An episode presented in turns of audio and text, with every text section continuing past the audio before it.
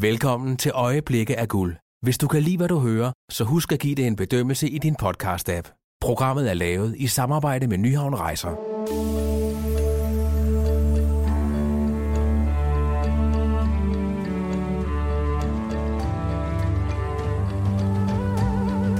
Velkommen til Øjeblikke af Guld. Du lytter til den femte ud af syv podcast, der kommer ud til de fjerneste afkroge i verden. Mit navn er Benedikte Balling. I den her podcast skal vi opleve Østens fortid og nutid.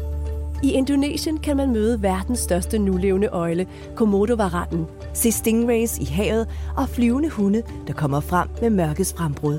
Så man har sådan lidt, ah, hvad er det, hvad er det der venter mig? Øh, men man er spændt, og man glæder sig, og man har en, en forventningsglæde, tror jeg. Men også lidt skræk for, for de her store dyr. Malaysia er landet, der rummer traditioner fra både øst, vest, nord og syd.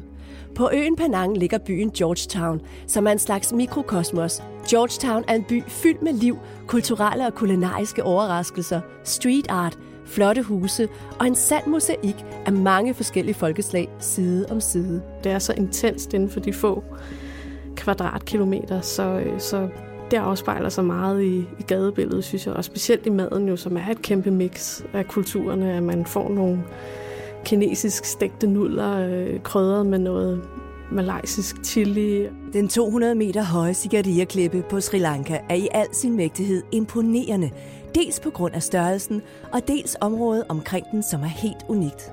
Man hiver lidt efter vejret, når man når toppen af klippen. Det skyldes både de 1200 trin derop, men også på grund af den flotte udsigt 360 grader rundt i landskabet. Men, men det, som er det helt store, det er selvfølgelig at få lov at kigge ud over øh, lige så langt øjet rækker øh, med jungle og, øh, og søer og, og, og den blå himmel mod den grønne jungle. Øh, og i baggrunden kan du se, at solen begynder at, at gå ned. Det er meget, meget smukt. I Indonesien kan man komme på en Komodo-cruise i det indiske ocean. Her er man ombord på en fiskekutter i tre dage, der tager dig med ud og oplever flyvende hunde, manta rays og verdens største nulevende øjle. Den 3 meter lange komodovaran, der lever i Komodo Nationalpark. For at komme ud til skibet, der skal sejle en rundt, skal man flyve fra Bali til øen Flores, og allerede i flyet på vej derud starter eventyret, og sanserne kommer på arbejde. Lige så langt øjet rækker skyder vulkaner og grønne bjerge op i landskabet, alt imens man kigger ned på det turkisblå hav. Jeg var heldig at, at ramte en, en øh, skyfri dag øh, med helt blå himmel øh, og, og kunne kigge ned i, i fire-fem forskellige vulkankrater på vej uh, til Flores. Siger Mette Sigler Nielsen fra Nyhavn Rejser, der tog ud i verden som ung backpacker og siden har været i Asien 50 gange. Uh, allerede i lufthavnen Øh, når man lander på Flores, øh, står din øh, kaptajn og din guide og tager imod dig og siger velkommen til øh, Komodoøen øh, og Komodo Cruiset. Og man tænker, uh, allerede der, hvad er det, der venter mig de næste, de næste dage? Spændingen bliver afløst af glæde, da Mette ser skibet, hun skal være ombord på de næste tre dage. Det er øh, en gammel fiskekutter, men, men den, er, den er rigtig, rigtig fin, og, og man kan kun glæde sig til at komme afsted. Vi ligger fra, fra anker og øh, tager afsted. Øhm, ligger, ligger Flores bag os og, og sejler mod øh, vores første stop, som er Rinja, øhm, som er en af øerne, hvor, øh, hvorpå der i dag lever komodo-varaner. I gamle dage, når man tog til Komodo, så købte man en ged, inden man sejlede ud. Øh, og den blev så aflevet, når man ankom, fordi det var bedre, at den blev aflevet, når man var on the spot. Og så blev den hængt op, og så kom varanerne løbende. Det, man simpelthen stoppede, det blev for farligt, øh, når der kom varaner tonsen ud af skoven for at, at æde den her ged, der var hængt op. Fortæller sugefaglig konsulent, globetrotter og forfatter Michael O. Jørgensen. Michael har arbejdet i store dele af verden inden for naturbevarelse, zoologiske haver og økoturisme. Varanerne har et, en, en speciel måde at nedlægge deres bytte på. De kan ikke bare nedlægge det. Så derfor har de øh, to ekstra våben. Øh, dels har de over 55 forskellige bakterier i deres bid. Og det gør jo rent faktisk, at dyrene, hvis det er et stort dyr, de, de bider, så får de en infektion, og så dør de blandt andet af infektion. Men derudover har man også fundet ud af, at de også er giftige. Øh, det er sådan, at alt gift, det vi kender fra slanger og skorpioner og sådan nogle ting, det stammer rent faktisk fra fordøjelsesenzymer. Og mange øjler, heriblandt alle varaner faktisk, de har den her primitive giftkirtel, så de har faktisk gift. Så man har sådan lidt, ah, hvad er det, hvad er det der venter mig? Øh, men man er spændt, og man glæder sig, og man har øh, en, en forventningsglæde, tror jeg. Men også lidt skræk for, for de her store dyr. Når man besøger øh, Komodoøerne, også af for at se på komodovaranerne, så, så er der jo selvfølgelig en guide med for at fortælle. Dels for at finde, finde dem, de ved jo, hvor det er, og kan finde dem, hvis man ikke lige kan se dem. Øh, men også for at passe på gæsterne. Det er lov, at man kan ikke gå den alene. Man skal have sin, sin ranger, lokal guide med. Og han tager imod os med, med, sin, med sit våben, eller sin beskyttelses... Øh, pind, som jeg, fordi det er det, det er en, en træpind, der ligner en, en, en stor gaffel på et par meter. Og det er det, øh, han skal beskytte os med, hvis, hvis der skulle være far. Øhm, det er en stor slette, man kan kigge ud over. Der er, er 40 grader, der er, der er varmt, øh, solen skinner, øh, og man tænker, hvor, hvor gemmer dyrene sig henne? Og når man kommer tættere på, og man har taget vandringen over i 40 grader over sletten, øh, så er det også det første sted, hvor han siger her og, og, og peger ud, nu er vi her, og, og nu kan I se dem. Øh, og man vender øjnene og hovedet og siger, hvor, hvor, hvor. Ude i Indonesien har der, har der naturligvis over årene jo været overfald på mennesker. De har jo lært at leve med dem, de lokale. Derfor er der også kirkegården er indhegnet, øh, skolen er indhegnet og så videre på, på de øer, hvor, i de områder, hvor der er kommuner, Og der er eksempler på, at, at folk, også turister, er bidt i nyere tid. Øh, den sidste var en japansk turist, som, som ikke hørte efter, hvad guiden sagde, og derfor blev bidt, men han overlevede. Han fik jo bare nogle, nogle grimme ar af det. Han peger med sin, med sin gaffel og siger, at den ligger herinde under huset. Øhm, og det er selvfølgelig fordi, at, at det er så varmt, så, så de kryber i skyggen under husene og ligger øh, faktisk på den kolde jord inde under husene. Øhm, så det er egentlig det første møde, hvor, hvor, jeg, hvor jeg ser det her kæmpe, kæmpe dyr, som, som det nu er. Men, men et sløvt dyr ser det ud som om, som den ligger der og, og, og hviler sig. Ja, maraner, de har det, der hedder Jacobsens organ. Og det er et ekstra sansorgan. Det sidder oppe i nogle spalter oppe i næseryggen på de dyr, der har det. De bruger øh, tungen til at, at opfange partikler i luften, og så stikker de der tungespidser fra den kløfte tunge op i det her organ. Og det er faktisk en dansker, der hedder Jacobsons, øh, som, som opdagede det. øh, og det er derfor, det, det hedder Jacobsons organ. Og øh, det gør dem i stand til, at de kan, de kan finde bytte på meget lang afstand. De har en, en helt fantastisk øh, lugtesans. Så, så det var et, et spændende og et stort øjeblik at få lov at møde dem i, i real life. Øh, noget, man havde set frem til længe, og, og prøvet at fantasere om, hvad, hvad det var, man skulle hvad det var, man skulle møde, og hvordan man skulle møde det. Men, men det var en, en super, super spændende oplevelse. Efter oplevelse med komodovaranerne ligger fiskekutteren Ranger bag sig og stævner ud i det indiske ocean op imod det sydkinesiske hav og lægger til anker ved Manta Point. Manta Point er et, et stræde, så, så der er nogle forskellige strømme, hvor havene støder sammen derude. Øhm, og det gør, at der er rigtig meget plankton i vandet, som, som tiltrækker de her store mantaer. Manta er, er djævlerokken, øhm, som er en, en hajart. Øhm, den kan være op til 6-8 øh, meter i, i vinge, vingespænd. Så, så det er store dyr, kæmpe store dyr. Øh, og igen siger han, ah, det kan være, det kan være, at man er heldig, at man ser mantagen, når man er her. Og folk, der snorkler meget i tropiske farvand, der er det jo sådan en af de helt store sammen med vælhajer. Det er det, man gerne vil, vil opleve. Øhm, så vi sidder på den her båd, øh, som vores egen båd, op på dækket, øh, sækkestole, øh, en kold drinks i hånden og, og, og nyder udsigten, for det er super flot. Øh, bjerge hele vejen rundt, masser af små øer, masser af små strande. Øh, solen står højt, det er øh, blik, blikhav, øh, helt, helt blankt. Og så er det hans, lige pludselig, så kan du høre det her kæmpe, kæmpe splash. Øhm, og det er simpelthen øh, den første manta, der tager sit, sit hop. Og det er to meter måske op i luften med det her kæmpe dyr, der bare springer lige foran skibet. Øhm, og der vågner man lige og tænker, wow, hvad var det? Og, og kigger ud over og reglingen og ser, altså kan man se, at man er omringet af, af, af, af 5, 6, 7 mandtager øh, på de her 4, 5 og 6 meter.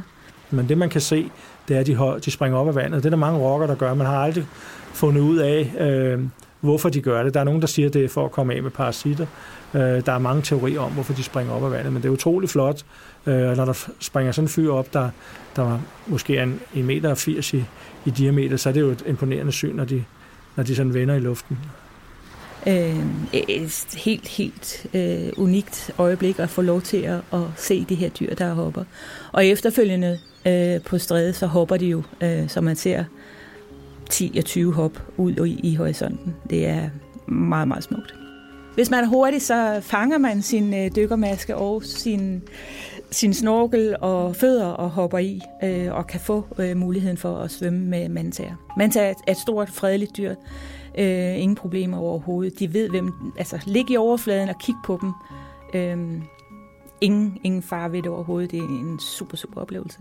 Oplever man under vandet, er det skal man være rutineret dykker, fordi der er som regel meget strøm de steder, hvor der er, er mantarokker, fordi i hvert fald derude i Indonesien, og det hænger sammen med, at det, det driver de her ting ind i, i stræderne, som de, som de lever af, så man skal være rutineret for at, at få undervandsoplevelsen. Efter det her fantastiske øjeblik eh, med mantagerne, så vi, vi sejler mod, øh, mod en lille ø, der hedder Kalong.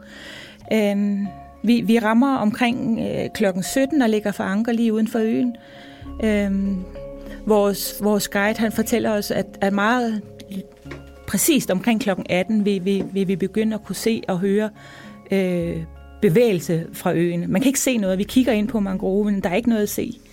Øh, jeg kan godt se, at træerne og, og, og sandet og, og alting står derinde rigtig, rigtig fint. Øh, man kan se, at lyset begynder at ændre sig, der begynder at, at gå mod øh, solnedgangen. Øh, så der kommer det her meget bløde røde lys, øh, og, og vi sidder op og får en kold øl på, på dækket, og mm, vi ved ikke rigtigt, hvad, det er, vi, hvad der venter os. Øh, selvfølgelig har han fortalt, at det er de her store fruit bats. Øh, fruit bats er, er det, vi på dansk vil kalde øh, flyvende hunde. De hedder flyvende hunde, fordi at øh, deres ansigt eller deres hoved ligner sådan en lille hund. De flyvende hunde, som man kan opleve ude øh, på øerne i Indonesien også, det er den, der hedder Sunda flyvende hund. Det er en kæmpe stor flyvende hund øh, med et vingefang på op til 75 cm. Øh, den lever af frugt, øh, og pollen. Øh, det er meget lidt animalsk øh, protein, de får. De får det kun, hvis der sidder nogle dyr på det, de spiser. Og øh, hvad hedder det, øh, når så solen går ned, så sætter de af for de der træer, hvor de, de øh, holder til. Og så flyver de ind mod de andre øer for at spise frugt og pollen. Og det er ikke andet end lige præcis øh, 18, 18.03 øh, begynder det at pusle i, i træerne, og man kan se, at den første letter øh, inden fra skoven af. Og i forhold til vores placering på båden, så, så har den flyveruten simpelthen lige ind over vores dæk.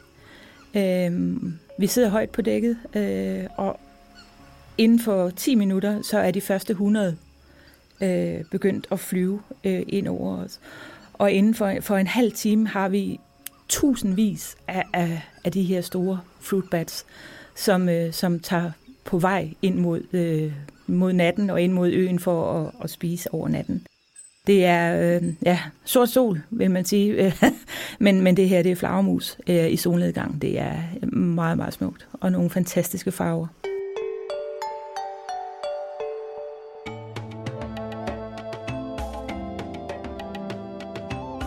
Den tidligere britiske koloni Malaysia er et multikulturelt land, der for uden det oprindelige folk Orang Asli og malayerne består af immigranter fra Kina og de sydlige egne af Indien. Malaysia er jo multikulturel, fordi at øh, det har jo været et land rig på, på en masse ting. Altså tindminerne for eksempel tiltrak jo kineserne, og gummiplantagerne tiltrak inderne, så de er jo kommet til landet i deres søgen på arbejde og en, og en lysere fremtid. Fortæller Maja Nielsen fra Nyhavn Rejser.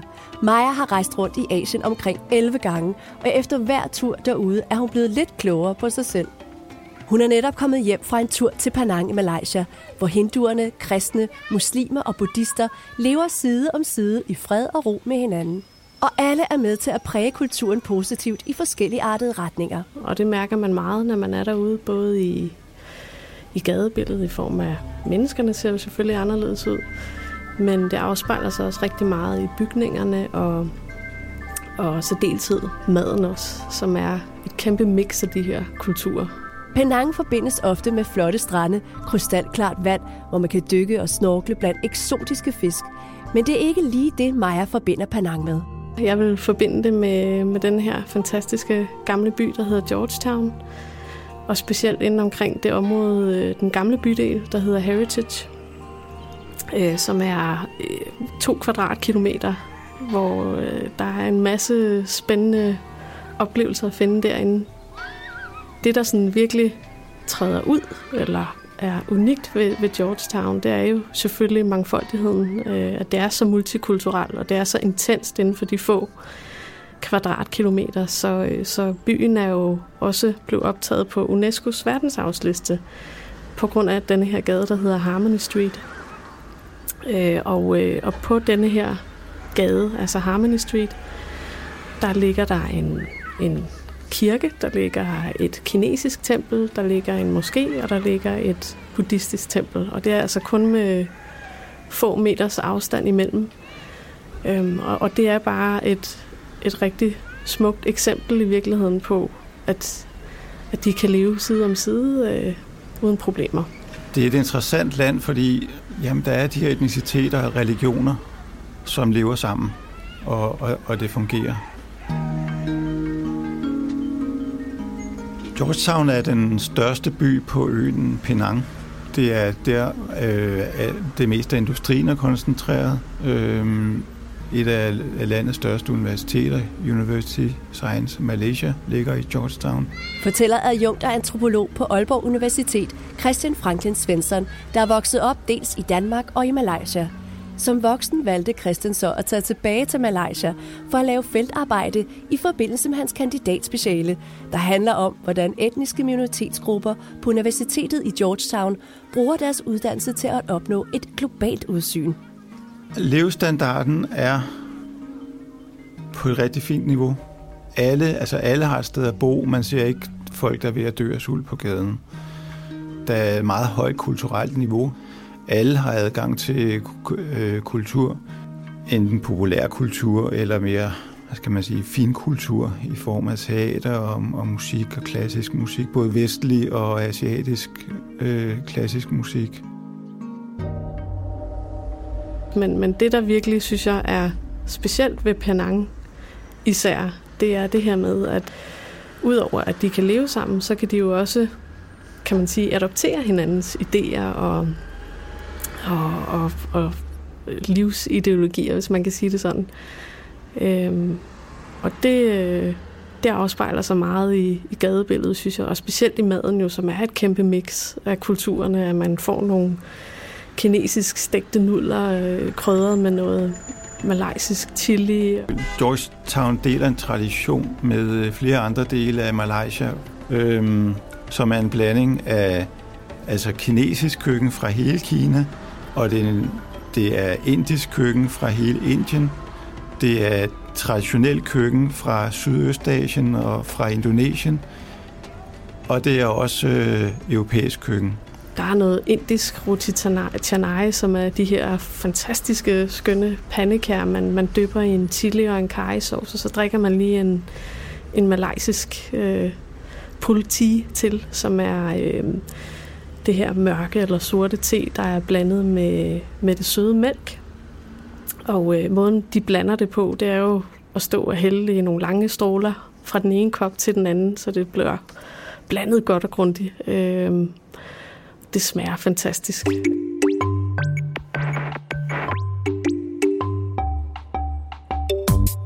Men øh, så efter denne her kop te, så øh, går vi videre rundt i byen. Øh, og det, der ser vi selvfølgelig de små hyggelige gader i Heritage-området, øh, som øh, er nogle, nogle, nogle smalle gader øh, med gamle bygninger fra kolonitiden. Der er øh, traditionelle kinesiske huse med, med 100 år gamle trædøre, der er fint dekoreret i flotte farver og træudskæringer. Og udefra set ligner det nogle meget små huse, og facaden er ofte meget, meget smalt, men når man kommer ind i et, et shophouse, kan det let være helt op til 50 meter langt. Og shophouses er øhm, de gamle købmandsbutikker, hvor kineserne havde butik i stueetagen, og på første sal boede de op med deres familier. Øhm, så går vi forbi meget livlige gadekøkkener, øh, og der øh, er gang i den. Man kan virkelig mærke, at de lokale de sådan, er rigtig glade for mad, og, og det, det, det er virkelig et samlingspunkt for dem. Der øh, får de noget, noget god mad til at starte dagen på, og snakker med hinanden, og man ser en, en gammel bedstemor, der står og, og laver de her øh, roti pandekager og samtidig så er hun også lige i gang med at blande en chili. I Georgetown er der forskellige bydele, ligesom der er i alle øh, byer. Den mest øh, markante bydel i Georgetown, i hvert fald en af de mest markante, det er Little India. Ja, det er et lille Indien. Hvis man går igennem gaden, så kunne man godt tro, at man gik rundt i en by i det sydlige Indien. Bortset fra, at der er meget renere end i en by i det sydlige Indien. Men når man går igennem Little India, så mærker man en utrolig livsglæde, og jeg ved ikke, hvor den livsglæde kommer fra. Der er latter, og folk er interesseret, og hvis man kommer som udlænding, så er de interesseret i at høre, hvor man kommer fra, og vil meget gerne tale, og man bliver ofte budt, budt indenfor, og bliver, bliver, bliver spurgt, om man vil smage på en, en kari, som man har halsbrand af tre dage efter. Og faktisk har jeg fået bedre kari i Malaysia, end jeg har fået i Indien. Jamen, øh, og så øh, går man videre ned ad de her gader og ser noget, øh, noget street art. Det er der rigtig meget af i Georgetown, som er, øh, det er primært de her vægmalerier, øh, meget smukke, som, som illustrerer historien øh, om de lokale, der levede i Georgetown.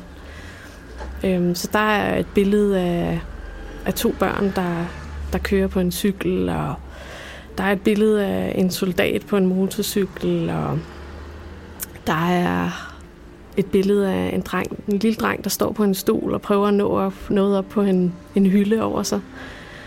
Øhm, så det er, nogle, det er nogle rigtig flotte malerier, de har rundt omkring i byen. Altså den måde, kulturen udtrykker sig, især i Georgetown i Penang, det er gennem musik, det er, det er det det, det er maleri, det er, altså det, det er simpelthen det er multikunst, det er performance, det er design. Der sker rigtig meget i Georgetown, og øhm, der er en hel del designer, der kommer fra Malaysia, og ja, det tror jeg blandt andet er en af grundene til det er, at, at de påvirker hinanden så meget på tværs af kultur og, og traditioner. Øhm, så, så det er øh, Georgetown i Penang, det er en oplevelse for alle sensorer.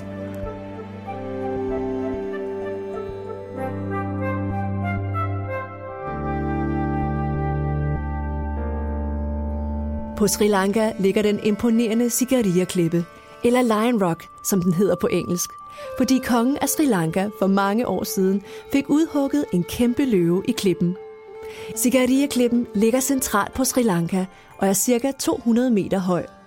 Den er omgivet af søer, haver, huler og vandreservoirer, der til sammen fortæller historien om, at området blev benyttet til noget helt specielt engang. Så beliggenheden er, er så smuk, som det kan være. Øhm, og det er den følelse, du har, hvor lille du er, når du kommer ud til det her kæmpe, kæmpe klippeformation, øh, som der står lige midt i, i det fladeste Sri Lanka, lige centralt. Fortæller Mette Sikler Nielsen fra Nyhavn Rejser. Sigariya-klippen er på UNESCO's verdensarvsliste, som værende en del af verdens kulturelle arv. Og det er der en grund til, fordi det er, det er fantastisk. Øh, man, man, man får virkelig den følelse, wow, øh, når man ser den første gang og kommer der til. Omgivelserne omkring klippen giver et meget godt hint om, hvad der venter en, når man kommer helt tæt på og begynder opstigningen til toppen, til ruinerne af det, der engang var et kongeligt palads. Så turen går der til af, af små stier, øh, og forbi alle de her små vandreservoirer, der er lavet omkring øh, pools, haver, øh, vandsystemer, kanaler. Øh, og det er helt tilbage i historien. Vi snakker øh, 1500 år tilbage i tiden. Det var dengang kong Kassaba Sigariya regerede i Sri Lanka, og det gjorde han indtil år 495, hvor hans tid som konge fik en bræt og blodig ende. Ifølge savnet om Sigiriya-klippen beboede kong Kasapa Sigiriya under sin regeringstid i 477-495 et palads på toppen af klippen forskanset fra sine fjender. Kong Kasapa Sigiriya var den uægte søn, født uden for ægteskabet ved konkubinen. Efter en strid om magten slog Kassapa med hjælp fra en stor hær sin egen far, kong Datusena Anaradapura, ihjel og drev sin storebror og den retmæssige arveprins til tronen på flugt til Indien, hvor han måtte leve i eksil. I 495 vendte den fordrevne arveprins tilbage fra Indien, nu med en hel hær af indiske singalesere. Og på trods af, at den regerende konge var blevet advaret og var forberedt på hans ankomst, lykkedes det alligevel den retmæssige arveprins at generobre magten over landet, efter en kort, men grusom kamp, hvor kong Kassapa mistede livet. Der er ca. 1200 trin til toppen af Sigariya-klippen, og det tager omkring to timer at komme op og ned igen. Øhm, man, man kan ikke andet end at glæde sig til stadigvæk at komme op. Og man kan øh, meget, meget hurtigt begynde at mærke vinden, når man, når man tramper opad. Øhm, halvvejs op cirka øh, er der en hule, man kan få lov at komme ind og besøge, og den er, er i dag øh, stadigvæk med meget, meget velbevaret øh, kalkmalerier og friskår, øh, som man kan se derinde. Øh, skøn jomfruer, som man forventer også er helt tilbage fra, fra, fra det her 495 øh, cirka fra kongetiden på det tidspunkt. Øh, så velbevaret, meget, meget smukke. Øh, og det giver et, et break undervejs. Man får lige pulsen ned igen, og, og efter man har gået ind i hulen og kommet i skygge lidt, så er man klar til at tage de næste 500-600 trin mod toppen.